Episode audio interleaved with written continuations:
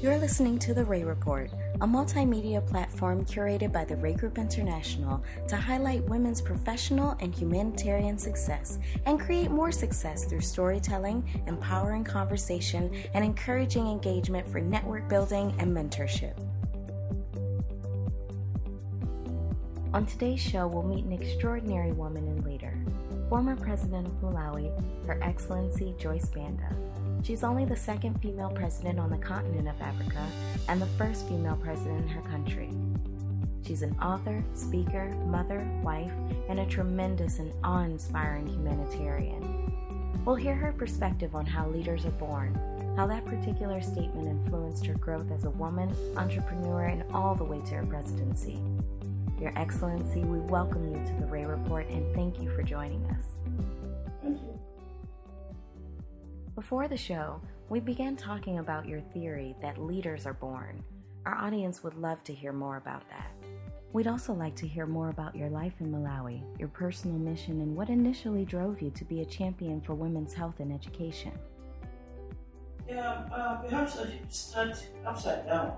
I should start by telling you that I've just uh, finished uh, my fellowship at Woodrow Wilson Center looking at women's Congratulations. And, uh, thank you. And so I was, um, uh, I was making a case that that leaders are born. I believe that leaders are born. I know it's a controversial issue. It's a billion dollar uh, industry, and so many people don't want to admit that. But I insist. Fortunately, there's research supporting my argument. They're saying that well they are born with 30% leadership traits. 70% That's what you find when you Google leadership. So now going back to me, I believe that, and I hope that I'm talking to many people who have daughters. And I believe that I'm talking to many people who have sons with 30% leadership traits. And what is it that they can do that child is growing up, bring that out, support that child, provide the opportunity to this child to take advantage of those that that, development traits. That's what happened in my life. But what happened in my life, coming from Africa and a typical African family, I was lucky that all these things happened automatically. It's now that when I grew up, when I saw when I realized how lucky I was. I have spent my entire life championing causes that uh, women girls. But I've also been fortunate that all the issues that I've championed throughout my life originated in this experience. And so I was born in Malawi 67 years ago in a typical Fortunately, there was a, a, a, British nurse who had come to establish a clinic in that village. And I was one of the babies that were born, fortunately, fortunate to be born in this, this small, newly established clinic.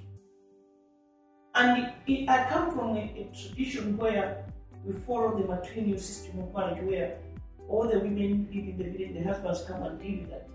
The other part of the country is patrilineal, where women have to go and live in their husband's village.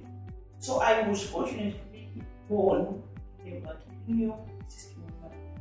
The custom in that, in that system is that your grandmother must give you her name. And that at any time she, she dies, even if you're 12 years old, you become the matriarch of the family. If you're 40 years old, you become the matriarch of the family. You inherit all that she had. You inherit her name, but you also inherit her position in the family. Everybody will respect you. You know my daughter Edith, who is a good friend of yours. Her name Edith is my mother's name. When my mother died, now she's our mother. Even me, I call her mom. That, so in, in my case, I was supposed to be called Hilda. Maybe you've seen my email address. Yeah. That's the name I was supposed to get because my, my grandmother was Hilda. So I just wanted to show you that things built up in my life that led me to leadership. My, grandmother carrying me on her lap. This lady came round. I'm born yesterday. My grandmother is carrying me. This lady is coming round to see the babies that were born yesterday. I'll talk about the Britishness. She asked my grandmother, What is the name of this baby going to be? My grandmother should have said, Tell her she's going to take my name because that's our custom. She gets excited by this youth white lady from America I'm from the UK a nurse's uniform. She says, Ask her what her name is. And the lady says, Tell her my name is Joyce. My grandmother says, Well, then that's the name of this baby. This baby is going to be called Joyce because when she grows up, she's going to build hospitals So I was denied the right to take my grandmother's name and to become matriarch of my family. In fact, it was at 12 years old that it, people in the community started making me aware that I'm, I'm different. I don't carry my mother's, my grandmother's name. And I went back to my grandmother and said, where, where, where did this name come from? I'm supposed to be your name. She says, oh yeah, but know this, you know what, you're going to be in hospital. So that's number one. Number two, in my tradition, the grandmother, when she names you, she brings you up. Your mother will breastfeed when you are one year and a half, hands you over to your grandmother. Because your grandmother is going to mold you, bring you up to become a perfect housewife in the community, and everybody will refer you and say, oh, she was brought up by her grandmother. Then, so the, the, the, the, her legacy goes on. My father had just started work in the police. The police was just established and they wanted a police band, so they were recruiting. My father went lined up and was recruited. He comes to the village, he says, I'm taking my daughter. My grandmother says, It will not happen. Because in our tradition, I'm supposed to bring up this girl. My father says, No, it won't happen. Because I want to send my. So things are happening that are different. Um, all laws are being broken in the tradition. My father then made a deal with my grandmother.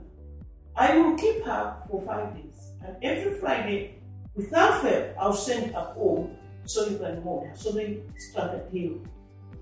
So I lived with my father 15 kilometers away. Every Friday, gave me one shilling and six pence.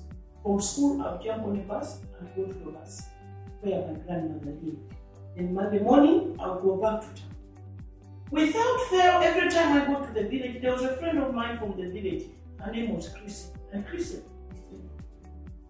and Chris would be waiting for me by the roadside, and we would walk together into the village, and she would tell me what happened while I was away. She taught me all about village life because I was I had no opportunity to learn how to catch crabs, how to pick wild uh, mushrooms, wild fruits, because I was living in town. But Chris taught me all that.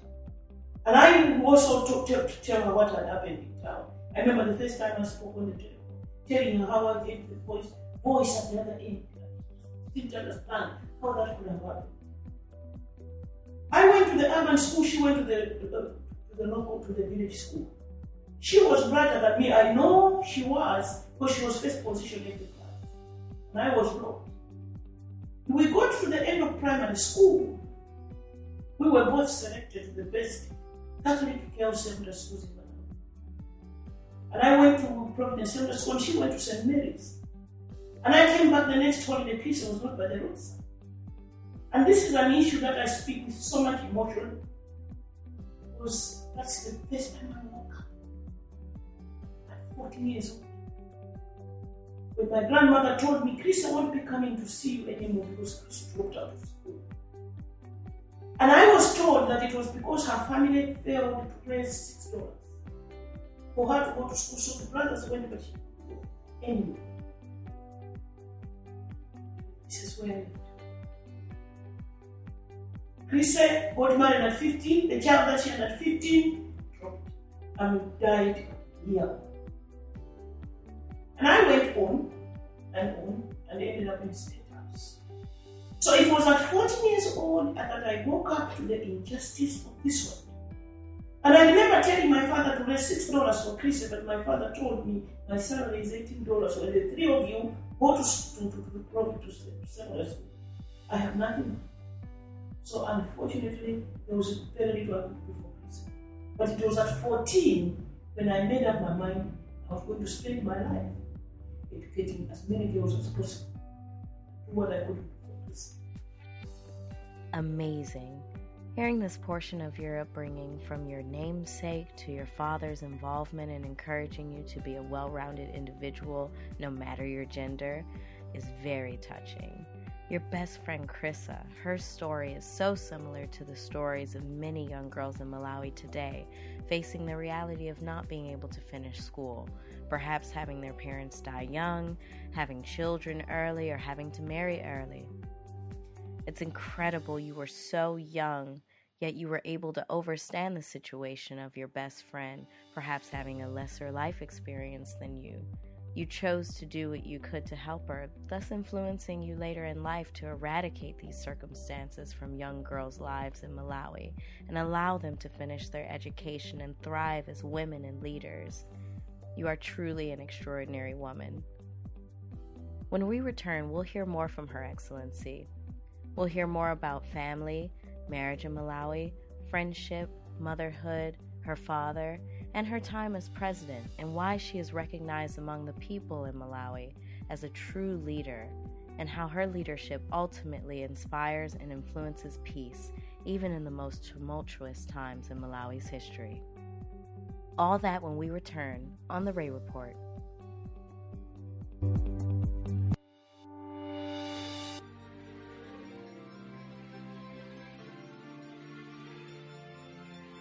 If you're ready to experience a happy, peaceful, and fulfilling lifestyle, then you need to live the Rai Life. Rai Life NYC provides holistic fitness, wellness, style imaging consulting, personal shopping services, and more to high profile clientele throughout New York City. Directed by Jerica Rai Whitlock and Alexis Rai Gaynor, Rai Life NYC elevates clientele to increase confidence and positive influence. For more information and booking, call 914 659 7966. You're ready to live the Rai Life. Contact us today. Rai Life NYC. Thank you, Your Excellency, Dr. Joyce Banda, for joining us on the Rai Report. We are honored to be able to interview you and learn more about all of the work you're doing to improve the well being of women and children on the planet. Let's continue on. Please tell us more about your father and how he influenced your work. I was eight years old when my father was talking to a friend. Because my father lost his father very early, and he saw he was so hurt when he saw his friends going to schools, and his own grandmother and his own mother got married again to a, to a rich man. In our in those in the standards of those days, we didn't accept this stepchild, so my father couldn't go very far. So he grew up very angry. I must make sure that my children go to school. So he would sit with me and talk to me other stuff. He would tell me about girls' education, the importance of bedroom, environment, hygiene, and then I started writing articles in the newspapers. He would take whatever composition I had written in school at 10 years old and he'd go to the newspapers, please can you put this uh, letter from my daughter. And so at one of the times he was sitting with his friends, he would call us, because he was a musician, to sing, he introduced us to classical music and he was a very ambitious man. And we watched him study music himself all the way to UK. He went to Kneller College to study music. And it was at one of those times when you show off, when he, friends came, and asked us to sing and uh, come and sing and act. But he, this friend of his that we called Uncle John, said, I don't know what I see in this child, but this child is going. And my father laughed that day. He laughed because he, he, he, I'm okay. So I remember him actually saying, What can she do? But it is the first time somebody said that I had it, that I was not there. And I thank God that throughout now my art growing up, I didn't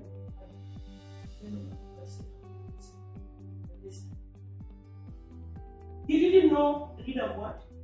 In a church, school, village, in a country, but state house that that never came, I mean, in anybody's mind, even in my dreams. He also did little, little things that built me up. That, that I saw and then awakened those dreams in my mind. For example, because he was in the Minneapolis Band, the governor who was the head of state then, was we were a colony, would come from Britain and he saw, say, say Armitage, Robert Armitage was the governor with his wife. The Minneapolis Band would go to play music for him and his guests. And my dad sneaked me into setups on one of those days, and I remember his friends laughing at him. Why do you take it? This is a girl. Where is she going? No, state house. So as the band went in, I knew this car. So he put me there, and I was just sitting there watching my father and his friends play music. But the house, the government house, the state house, had a foyer at the top. So the Sir Armitage and his wife and their friends are sitting there having tea. And I'm sitting here wondering what it must feel like to sit. You know, one day that became my state. And I remember the first time I entered that house as my home, as head of state, I walked up to that down. So there's so much that parents can do to ignite that, that, that spirit, to make sure that the child begins to think that's what happened in my case. I was 34 years old. And so, excuse me, I was 29 years old. And I'm in an abusive marriage for 10 years. And in 1980, I decided to walk out. And I decided that I was going to fight against abuse of women, gender based violence. So I spent 10 years myself in an abusive marriage. I walked out after 10 years and I made up my mind when I left home that I shall never sit around and watch any other woman be abused if I can help. In 1984, at age uh, 34, having gone through a divorce in a new marriage, I was expecting a baby. I went in to have a baby and suffered what they call postpartum hemorrhage. And I was bleeding to death. In Africa, that is the highest cause of death is bleeding after death. And especially in villages where people go to give birth in a village setup, they they die because you can't stop the bleeding when you're hemorrhaging. They call it postpartum hemorrhage. And I was hemorrhaging. But my husband was a high court judge who had a friend who was a gynecologist, one of the only three in the country, went, got him, and saved my life. So it, was 34 when I made up my mind that I shall never accept that a woman should die giving life. I'm a Christian, I even read the Bible. It doesn't say that we shall die like, uh, like chicken, giving life.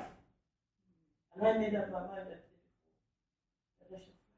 This is So I've been lucky that I discovered very early that girls, 131 girls, with research now, supporting what I'm saying, are not in school.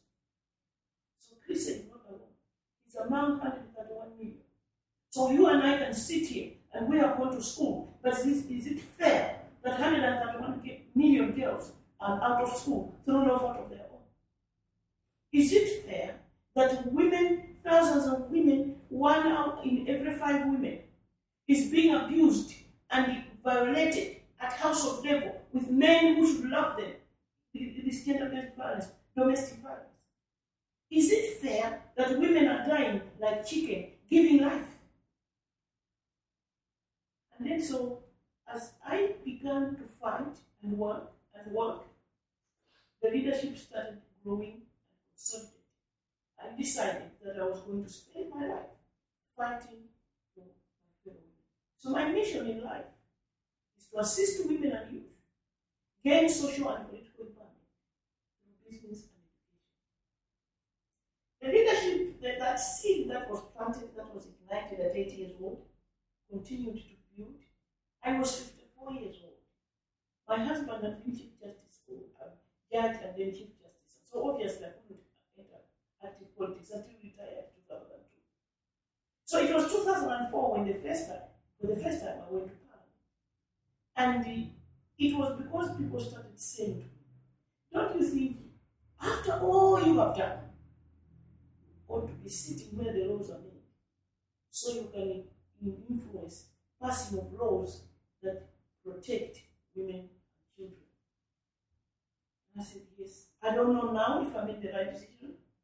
So if you look at the work that I've the four organizations I've started in Malawi, the thousands of women that I have are supported by giving the microfinance and business opportunities, all the training that I got from Grameen Bank through Muhammad Yunus, and all the work that I've done, that the beneficiaries that total 1.3 million in Malawi, from the organization that I formed, the National Association of Business Women, the Young Women Leaders Network, the Hunger Project that I brought to Malawi after giving me the Africa Prize for Leadership in 1997, that I shared with President Sam, and of course the Joyce Fund Foundation, the beneficiaries are 1.3 million. I've done that work, but then initially I, I finally I went 2004. And I was fortunate that the moment I entered Parliament, I was also appointed Minister of Women. So straight away, I started building up a case to take to Parliament. I wanted a bill to be passed against domestic violence. And I called it domestic violence because I hoped that it would be easier to pass. I was naive. It was still hard, but I was focusing on the whole family. Domestic violence, the child in the house, the man in the house, the woman in the house. And Chris ended up becoming a champion in the village. The schools that are have opened in the village. Chris is the champion that goes looking for needy girls. And I was pleased to bring her to uh, New York in 2013. Uh, she was able to meet Gordon Brown, who is the special envoy for girls' education, and the President Bill Clinton. That's wonderful. That's, That's wonderful. Yeah. So when you when you look back at you at her experience igniting you and, and putting a cause in your heart and later on in life your own experiences with birth going on to have your position in parliament and with the bill that you sought to pass about domestic violence what was your what was your initial action to start the Joyce Banda Foundation? The, Joyce Banda Uh, the, the, the, first organization that established was the National Association of Business Women.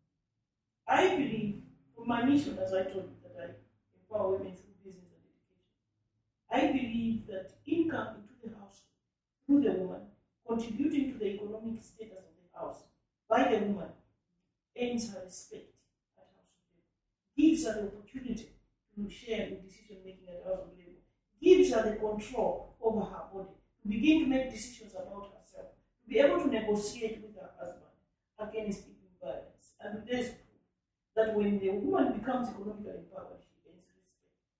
Uh, in, a, in, a, in an impact study that was conducted, funded by USAID in 1999, in the Joyce Bank we discovered that 73% of the women that we supported grew out of poverty completely, but 84% gained respect at household level. So then, so then we began to, I began to work towards liberating the women, giving them power. But one other thing I discovered doing my work was for the maybe three, four years, from 1989 to 1999, when I was running that that organization, the National of Business Women. Maybe only two days per week I stayed in my house. Most of the time, I spent at grassroots with women in the villages. And I discovered that when I get to a village, the women are there, the men are not there. The men went to school and then became doctors and teachers. The sisters stayed. The tragedy of that is that then the sister stays and gets married to a man who is not educated, and so it's very unlikely that the children being born there go to school. So it was now my wish, looking at Chris and looking at all this, that I was doing this all this work providing microfinance to women. Then we reached 50,000 women. By 1997, I received the Africa Prize with President here in New York. But then my worry was that they're not going to school, the women are not going to school. And when the resources are low at household level, then the girls are not going, the boys are going. What is it that I can do? That's when I started the to provide education. It is for boys and girls, but my wish was then 60% would be girls, so that as many girls as possible must go to school. And I'm proud to say that as of now, I have sent to school 5,000 girls. Wow. That's amazing. That's so amazing. Um, how did that work translate um, in the work as uh, president? Um, how how did you continue your work on the ground? Yeah, the Joyce Banda Foundation is older than my, my public, Mm-hmm. my public life. Um, I started the National Association of Business Women in 1989. This country, the United States country, the United States government made Joyce Banda because it was USAID Malawi that started assisting in 1989. So when I talk about needs assessment survey and the impact study and the training in Grameen Bank, uh, to go and work with Muhammad Yunus, Ela Bhatt in India, all that, all that without was funded by the US, eh, eh, US aid in Malawi. So I owe a lot to the US government. And in 1989, they brought us here for a study tour of six weeks and interacted with women's organizations. And by the time I left this country, I was very clear in my mind. I was going home to form an organization of women. So even the National Association of Business Women, I formed that uh, after I visited the US. So it all started from there, and I started building up and making sure that I use every resource and every opportunity to make sure that I empower my fellow women. What has been the most challenging for you with your professional and humanitarian work? I think the most challenging, that is why when I, after I received the Africa Plus, when I formed the National the Joyce Foundation, I started a, a for-profit wing that provides private education in, in, in a city center so that families can make contribution towards education so that I use that money to do my charity work. So the, there are two wings. The Joyce Banda Foundation International, which is also registered here under 501c, is a charitable organization, a not-for-profit organization that raises funds.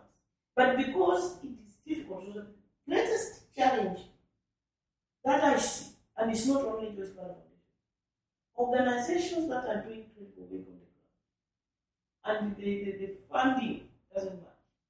What happens is you find that international NGOs will come into Africa and will not identify indigenous NGOs to work with, which is a great loss.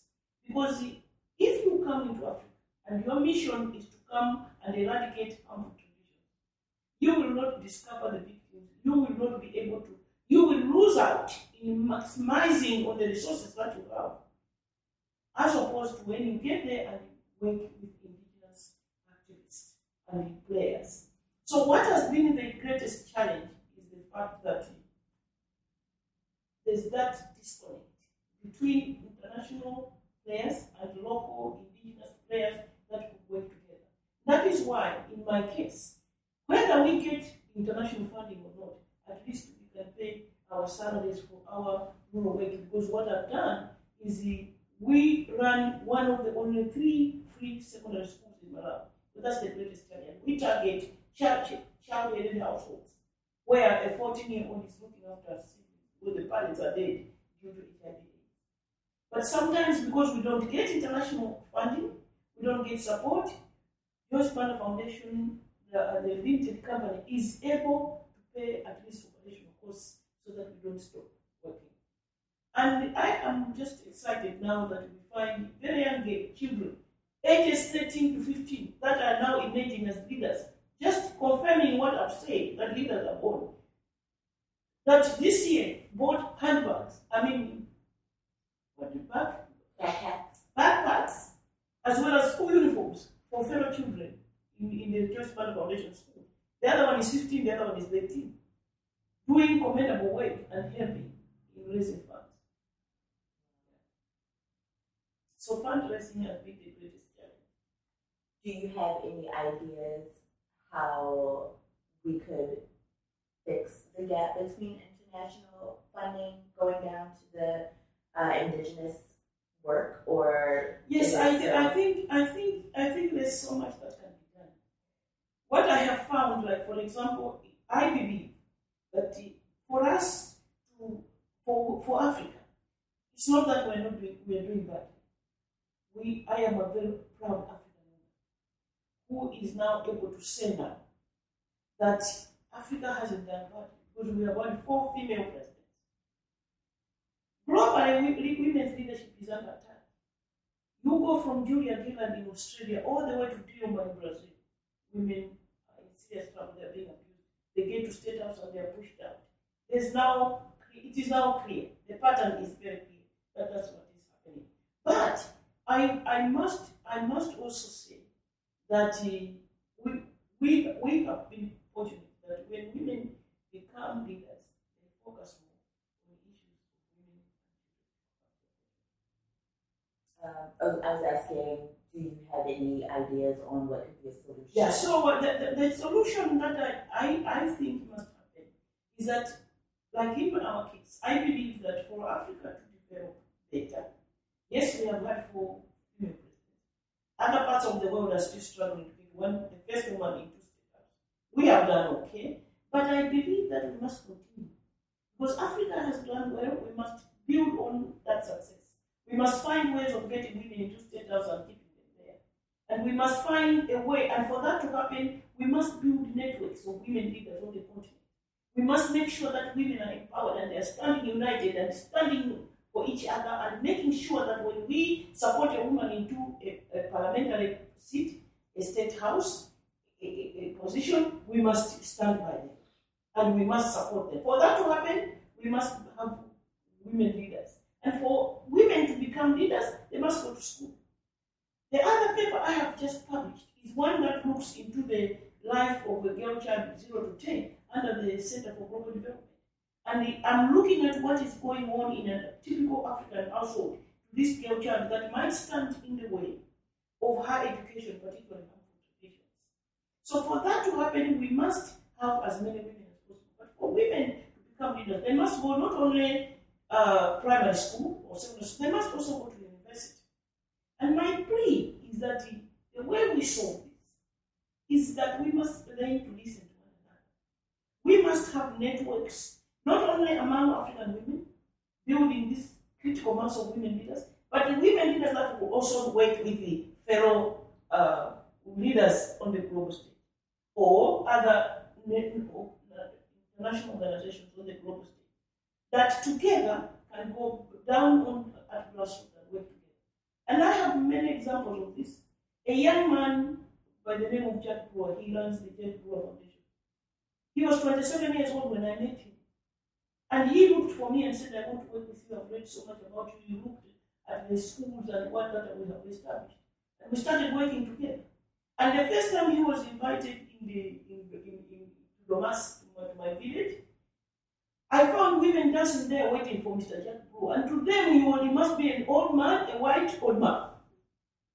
Jack was 27 and African American. He had already arrived and was sitting there on the floor eating mangoes with young boys in the village. When I got there, they said, We are waiting for Mr. Jack Brewer. I said, But where is Jack? Jack and I have done so much in that village. He has donated the little office in the village. He has donated the little car that they use in the village to do the, the development work. We have built school blocks together. He has paid school fees. That's what we need. Friends and the partners that come work with us, come look at what we are doing, look at what is it that they can do. Right now, we feed more than 10,000 children a day. We give them one meal a day. That food comes from Food Utah. There's an organization called Nu Skin. They are into beauty products. But their clients donate $30 a month and they uh, meal uh, packs of food, high nutritious mixtures that make porridge. And so it is distributed to credible NGOs in Malawi. And so we provide one meal a day to this child. They come today malnourished. In three months' time, they come, we can't recognize these children. So it is those partnerships. I would like to appeal, not for Joyce Banda Foundation, but for all organizations that are working for good in the continent of Africa. And there are so many. There are so many. If Joyce Banda has, reached, foundation has reached 1.3 million Malawians, what about if we have 100,000 Joyce on the continent? Times one, uh, 1.3 million. That's a lot of people benefiting. And that's what we need to aim at. And they're being born. We just have to Yeah, identify we just and there's so many, and there's so many. We just need to identify them, mentor them, build them up, and then they become these young leaders. Just imagine 13 year old African girls are distributing backpacks to children at grassroots. Can you imagine if we bring critical mass of 1,000 young leaders, bring them to work? But then they need partnership. Because this Mungai, this girl, lives in South Carolina, but she comes from Cameroon and she's distributing backpacks. And the people that are contributing to those backpacks are her friends here in America. So it's about partnership. Absolutely, it takes a village. It Yeah. definitely takes a village. Yeah. What has been the most valuable lesson that you've learned through your life's work? As an African woman. I, I, the, the greatest lesson that I have learned throughout my career is that it's not going to come from anywhere else. Nobody is going to come from anywhere else to solve our problems on the continent. It is us Africans who must rise first. And it is us African women leaders who must rise and raise our voice to fight for justice for fellow women and children. Lesson number two is that we, African women, are going to approach feminism in the African way. And what I mean is that we are not going to confront our men, we are not going to antagonize our men, we are not going to fight, we are going to work together. If we say that men are the problem, then men must become the solution. And I truly believe is that when we work together, we will yield more. So for me, in Africa, I think we are doing better than most continents, even in supporting women and getting them into leadership, because we are working hand in hand with who must open space for us also as players. That's beautiful. Education is very important. And uh, what I've done is, even if we don't have to get money, we just identify the girls and pay their school fees. Somebody, I've got 30 students in the medical school now. Two more semesters, now we shall have 30 more doctors. But so I have the time I can't. And their, their fees together, of $7,000. All of them put together. Somebody here said seven thousand dollars each. I said no, all of them put together. Just wrote a check. They went in for another semester. So, so he didn't write a check to the Joyce Banda Foundation. I said write a check to the college. So what I am saying is that there's so many people here that can afford two hundred dollars. Because if you begin to divide seven thousand dollars by thirty, it's about two hundred dollars. There's so many people here that will say, give me a student, medical student. I will support that medical student and I'll pay the five hundred dollars per semester. And then four years down the line, Malawi has an extra doctor. But you use the Joyce Banda Foundation to identify the student, but there was also a direct relationship between the, the sponsor and the student.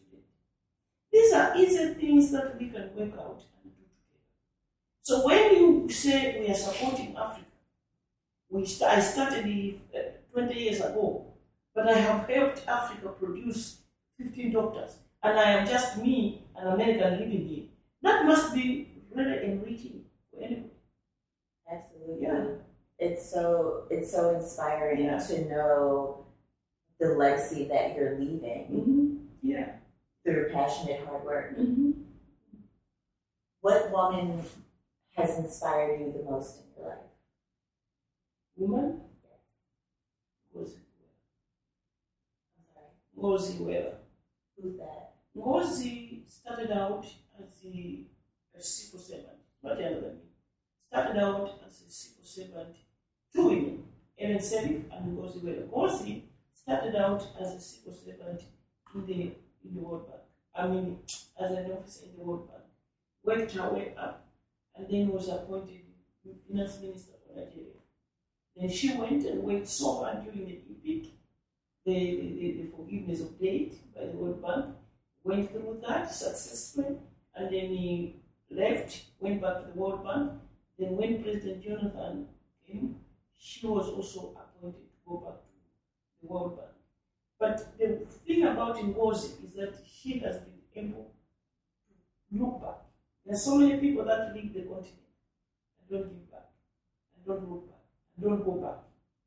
What I say myself is that when you leave that continent and come over here, you don't have to go back, but you have to look back. Make sure that you look back. And she has, she's one person that I think I highly respect. That she she look she, she, she has looked back. The second woman is the Obi. Obi used to be the vice president of the. And then later on, when I was president, she was my advisor. So when I was fighting corruption and I was arresting people, she is the one who told me to say, it is not easy to fight corruption. Corruption is tough. They smear, they fight you back and they smear that back onto you because you're fighting powerful people. So have a document that exonerates you. So for me to conduct a forensic audit by the Baker Tilly audit firm, the British by the British government, that was funded by the British government, it was because of that advice. But I, am glad I did. Because now there's a document that exonerates me, but also that shows that a leader can conduct a forensic audit in a government during her time. And it's a document online. I highly respect her because now she's fighting tooth and nail to get all the Chiboko girls back. She used to be the Minister of Education in Nigeria. And of course, the last one is Ellen Sirleaf. Ellen Sirleaf has been through thick and thin. She worked for the World Bank, she worked for the UN, DP, but her heart was always must go She tried, she tried to stand for elections twice, lost. She has been in, in prison six months. She fought Charles Taylor. She then finally, third time, became president and she has turned around Liberia from a war-torn country to a country that we see now. That's very impressive. With inspiration such as that, um, did you find that same inspiration when, when you were president? Yeah, what I discovered that I didn't know before is that um, being president is a very With a stroke of a pen, you can make or break. I am one that believes that there's really distinct difference between being in power and being a leader. And what I believe is that most women are leaders. You can get into state house and have the power and then do very little, but stick to the power and do all it takes to remain in power. You can even kill anybody to remain in power. But when you lead, you empathize, you sympathize, you love the people. Leadership is a love affair. You must fall in love with the people that you lead, and the people must fall in love with you. So when they have no food, you must you must feel the pain. When they have no electricity, you must not sleep, even if you have electricity as end of set, because you have generators outside. It is when you are a leader that you will engage the people, that you will tell them what's going on, good and bad. Because when you engage them, they are the biggest supporters you can have that will stand with you. So the biggest lesson that I learned when I was president was the difference between being a leader and being a ruler, being a leader and being in power. And it is the time when I was president that I got to understand leadership is being redefined. Gone are the days when you get into state house and think you're going to oppress anybody and think you're going to, to, to, to order around anybody. Being a leader means you understanding that you are in charge, that you are leading at the pleasure of the people that gave you the mandate in the first place. So the people have chosen you. You are in state house, and you must lead, bearing in mind that the mandate belongs to them. Yeah. I, I believe one great example of, of your leadership is that you have, throughout their challenges, you have inspired great peace within your people. And I think one example that I'd love for you to speak about is most recently when your sister was incarcerated and there were no riots, there were no fighting, people were dancing, your son was speaking poetry, and your sister was freed. So, could you elaborate and tell us a little bit more about that? Because I think it's a wonderful focal point of the kind of leader that you are to inspire such. I think that he, that is a characteristic of most women leaders, that they love peace. That he, which a tragedy. I've been speaking this week at the UN. I've been speaking at Club de Madrid that uh, women need to be engaged in peacekeeping Women need to be engaged in peacemaking. Women need to be engaged in mediation because I think by nature we love peace. So we will make sure that before any conflict, we have tried our level best to bring about peace. And coexistence is very, very critical for women because we believe people can only prosper, countries can only prosper when they have peace. And you will notice if you check again, in addition to what you just said, that uh, during my time, I opened up for free, press freedom. I believe that people that are free to speak to say anything, even against you as a leader, are the people that can really exploit their gifts and, and, and, and, and prosper a nation. So I opened up, so on the global index, if you check, when I became president, we were at position 145. In one year, we went to 79 and congratulated by everybody. Because I just said open up. Allow people to associate freely, speak freely, and write freely. Secondly, when I was president, I made sure that they keep saying, oh, she was too nice, she was too soft. Maybe that's the characteristic of a woman leader.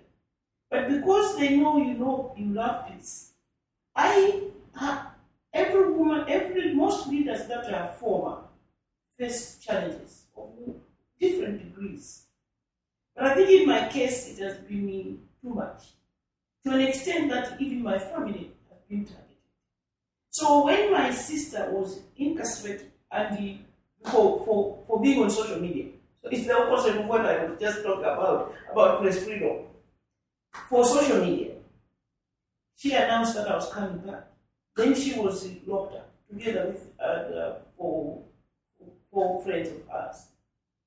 What the way the country reacted, instead of throwing stones, they went and camped at the prison place where she was kept. And they spent nights there dancing, waiting, and encouraging her so that she doesn't break. And the, a few days later, yes, I'm grateful for what the Amnesty International did and other organizations did.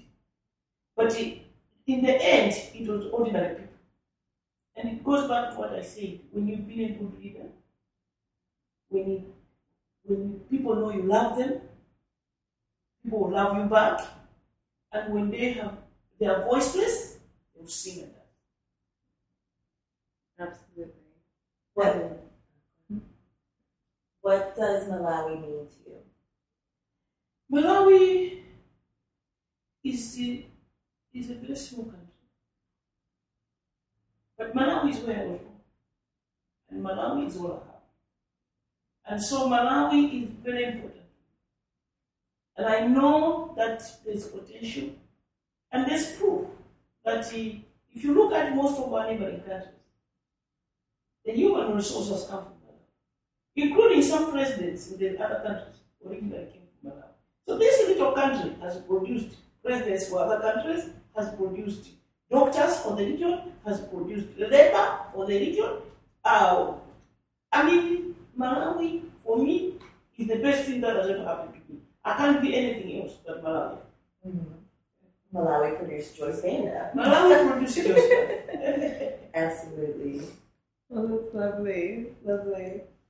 One question before we go to the fun part. Um, what advice would you give a young woman looking to start a career in politics or the nonprofit sector? Um,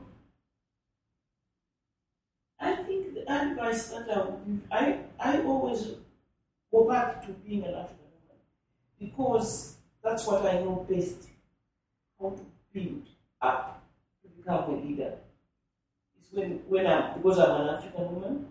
And so, what I can say is that anybody who wants to build a career in politics, an African woman, you start by building up yourself in the civil society. It starts from activism. It starts from being available to change the situation of ordinary people. And I have found in my case that when you do that without expecting a reward, when the people see that you are really selfless, you're working, but you're a volunteer, you're just assisting people, you're just helping, they grow to trust you more than when you're doing things to get paid, looking for money. I believe that in, in, in Africa, each one of us have a village that we can where we come from. And in Malawi, you can't stand for election anywhere else.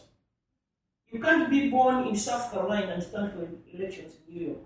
That doesn't happen. Even if you are living in New York, when it comes now to stand for election, elected office, you must go to South Carolina. Therefore, if you are young lady, in your mind you want one day to be in politics, then make sure that you have a relationship with God. Continuously. You are living in New York, but weekends you go home. You are seen at home. You, you are active at home, in the church at home.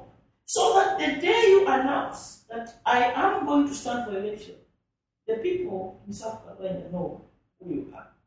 So for, for, for, for, for, for, for Africa, for African women, men and women, to build a career in politics, they start from So the, my advice would be for young women in Africa, make sure that you have a relationship with them. Right. Some fun personal questions. What's your favorite color? Orange. Orange. yes, orange. we know it's your banda orange. Yes. and um, for your favorite type of music, what's your favorite type of music? My, my, I, I come, as I said, my father was a musician. He ended up at Nenamo College. He studied music. He studied music. And he loved classical music. And he introduced us to that serious music at a very early age. But as I was growing up, my favorite music is country music. And I think it was because when I grew my father liked country. So I've never changed. I've never liked anything else.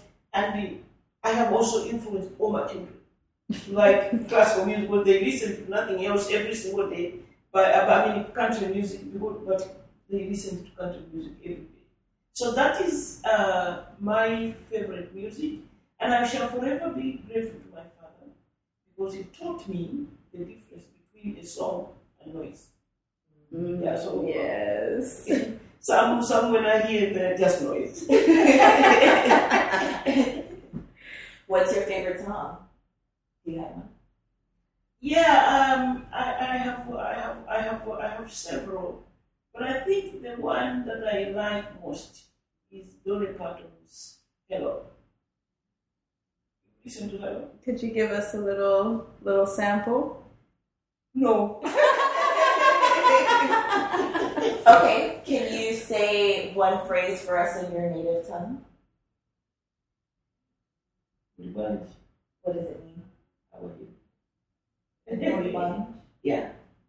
Love it. Love it. And can you describe yourself in one word? Courageous. Courageous. I would definitely agree. I would definitely That is lovely. I love that. Right. Perfect ending. Um, Dr. Joyce Banda, we thank you so much for joining us today on our show. Um, we hope to have you again. Dr. Banda, it's been our pleasure. and I'm leaving here feeling more like a leader myself. So thank you for the tips. yes, I am ready to go out into the world and make a difference for us women and girls. Oh, yes, let's go. find out more about Her Excellency, Dr. Joyce Banda, please log on to our website, www.theraigroupintl.com. For more info and interviews, log on to our website, www.theraigroupintl.com slash TR.